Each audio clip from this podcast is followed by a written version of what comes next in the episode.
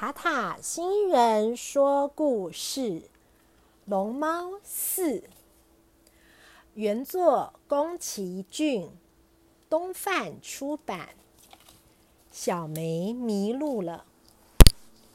暑假到了，今天两姐妹去帮婆婆收成，有玉蜀黍、小黄瓜跟番茄。他们想让明天回来的妈妈能够吃到最新鲜的蔬菜。爸爸说：“妈妈已经好很多了，只要再住两天就可以回家喽。”小月跟小梅看起来都高兴得不得了，婆婆也笑嘻嘻地点着头：“那你们要多吃一点，打起精神才行哦。”婆婆田里的蔬菜可是照了充足的阳光，对身体很好哦。我要把我自己摘的玉蜀黍给妈妈吃。这时候，小凯拿着电报从前方跑了过来。那是妈妈住的七国山医院所发出的电报。妈妈出事了，我要去通知爸爸才行。小月在小凯的带路下，向一户人家借了电话。抱着玉蜀黍的小梅也在后面追着他们。打电话到大学以后。爸爸对小月说：“我知道了，爸爸马上打电话去医院问问看。等爸爸问清楚之后再跟你说。你先在那里等我电话。”嗯，妈妈到底怎么了？不知道要不要紧。小月忐忑不安地等着爸爸打电话回来。等小梅好不容易追上来时，小月已经跟爸爸讲完了电话，正无精打采地走了出来。爸爸说：“妈妈感冒了，所以要晚几天回来。”听到小月的话，小梅停下脚步，大声喊道：“我不要！”这也没办法啊，万一勉强出院，病情加重就糟了。但是尽管如此，小梅还是不听。“我不要！”小梅真是不懂事。小月不禁生气起来，对小梅大声喊道。死掉也没有关系，是不是？你这个大笨蛋，我不管你了啦！姐姐才是大笨蛋！小梅大声地哭了起来。接近傍晚的时候，婆婆到小月他们家来帮忙，打起精神。你爸爸也说他会去医院了，感冒一定很快就会好的。婆婆一边洗米一边安慰小月。之前也是这样，医生说因为感冒只要住院几天就好。妈妈说不定会死掉。不一会儿，眼泪就从小月的眼睛流了下来。没事的，不哭不哭。不管婆婆再怎么安慰，小月还是哭个不停。小梅一直看着哭泣的姐姐。过没多久，小梅就抱着玉蜀黍，好像下定什么决心一样，从家里跑了出去。等小月他们发现小梅不见时，已经是太阳快下山的时候了。我刚才跟小梅吵了一架，她说不定跑到妈妈住的医院去了。我去找她。小月这么说道。婆婆也紧张得不得了。小凯，赶快去通知大家，小梅不见了。小梅，小梅！小月在往七国山的路上跑着，她在路上遇到人就问。但是都没有人看到小梅，小梅一定是在去医院的路上迷路了。小梅，你在哪里？都是我害的，要是我没说那么过分的话就好了。看着晚霞，小月突然觉得好想哭。正当小月要往回走的时候，小凯走了过来。小凯，找到小梅了吗？听到小月这么问，小凯摇摇头说。我帮你去七国山看看，你先回去。有人在神池发现一只小女孩的凉鞋，咦，不知道是不是小梅的。小凯还没说完，小月便拔腿跑走了。小梅，小梅，你不要死！小月跑到脚都破皮了，血都渗了出来，但是她却脱下凉鞋，赤着脚，不断地继续跑。跑着跑着，小月终于到了神池，一大群人正聚集在池边。一看到小月，婆婆就拿着那只小凉鞋跑了过去。这个就是这个鞋，婆婆的手抖个不停。小月眼睛眨也不眨的盯着凉鞋看，这不是小梅的。小月当场无力的蹲了下来。啊，太好了！可是小梅在哪里呢？我现在该怎么办才好？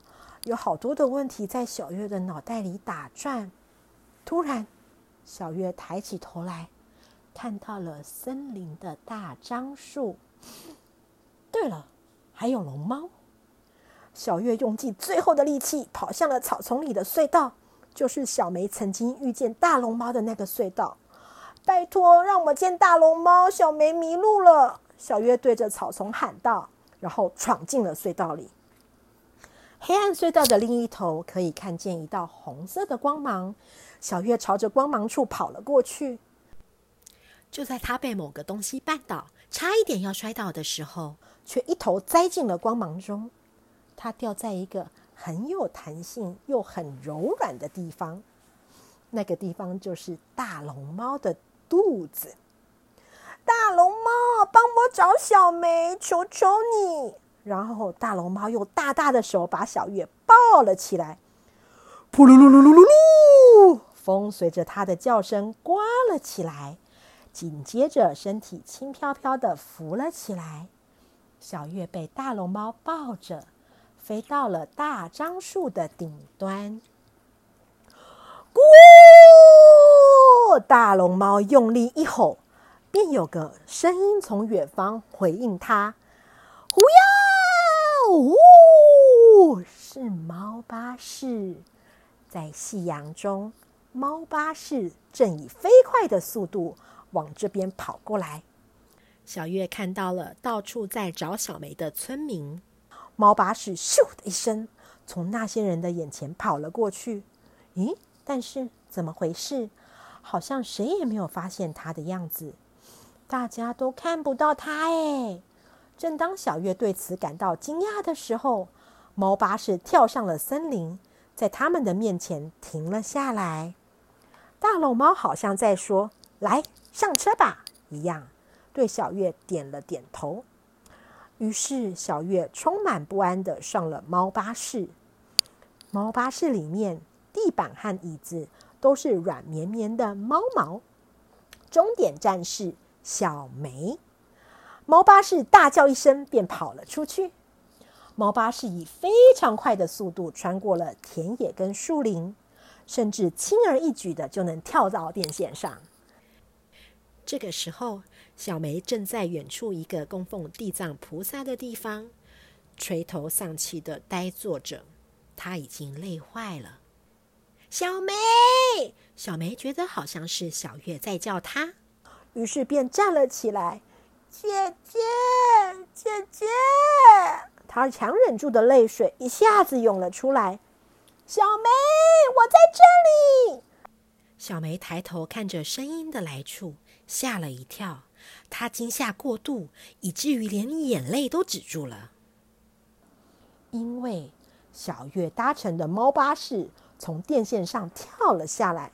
小梅，姐姐，姐妹俩紧紧的抱在一起。你是不是想把玉鼠鼠送给妈妈啊？听了小月的话，小梅点点头。不知道什么时候，猫巴士的终点站变成了七国山医院。你要送我们去妈妈住的医院吗？谢谢你。小月一扑上去，猫巴士的喉咙便发出了咕噜咕噜的声音。往七国山出发。猫巴士轻快的越过了原野和高山。猫巴士在医院院子的树上停了下来。他们可以从窗户看见爸爸妈妈。小月放心的说：“妈妈看起来好像很有精神呢。”嗯，她跟爸爸都在笑。好了，我们该回去了。大家一定都很担心。凉爽的晚风吹进了病房。咦，奇怪！妈妈转头看向窗外，我刚才好像有听到小月跟小梅的声音。嘿，爸爸转头一看，发现窗边放着一个玉蜀黍。他拿起玉蜀黍说道：“一定是他们。你看。”玉蜀黍上面写着“送给妈妈”。在猫巴士摇摇晃晃之下，姐妹俩回到了自己的家。真的很谢谢你，拜拜，再见。猫巴士露齿一笑，便如同被夜空吞没一样消失了。这时候，婆婆和小凯从前方走了过来。婆婆，小梅跑了过去，真是太好了，太好了！婆婆可担心死了。婆婆噙着眼泪，紧紧地抱住小梅。小凯，谢谢你。听到小月的话，小凯害羞地笑了。呜呜呜！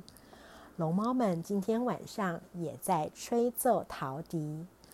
今晚的星星真是漂亮。小朋友，塔塔星人说故事。龙猫四的故事说完了，希望小朋友们都喜欢。龙猫四小梅迷路了这个故事，它的版权龙猫属于东范出版社，它的原作是宫崎骏。龙猫四是龙猫系列故事里面最后一个故事哦。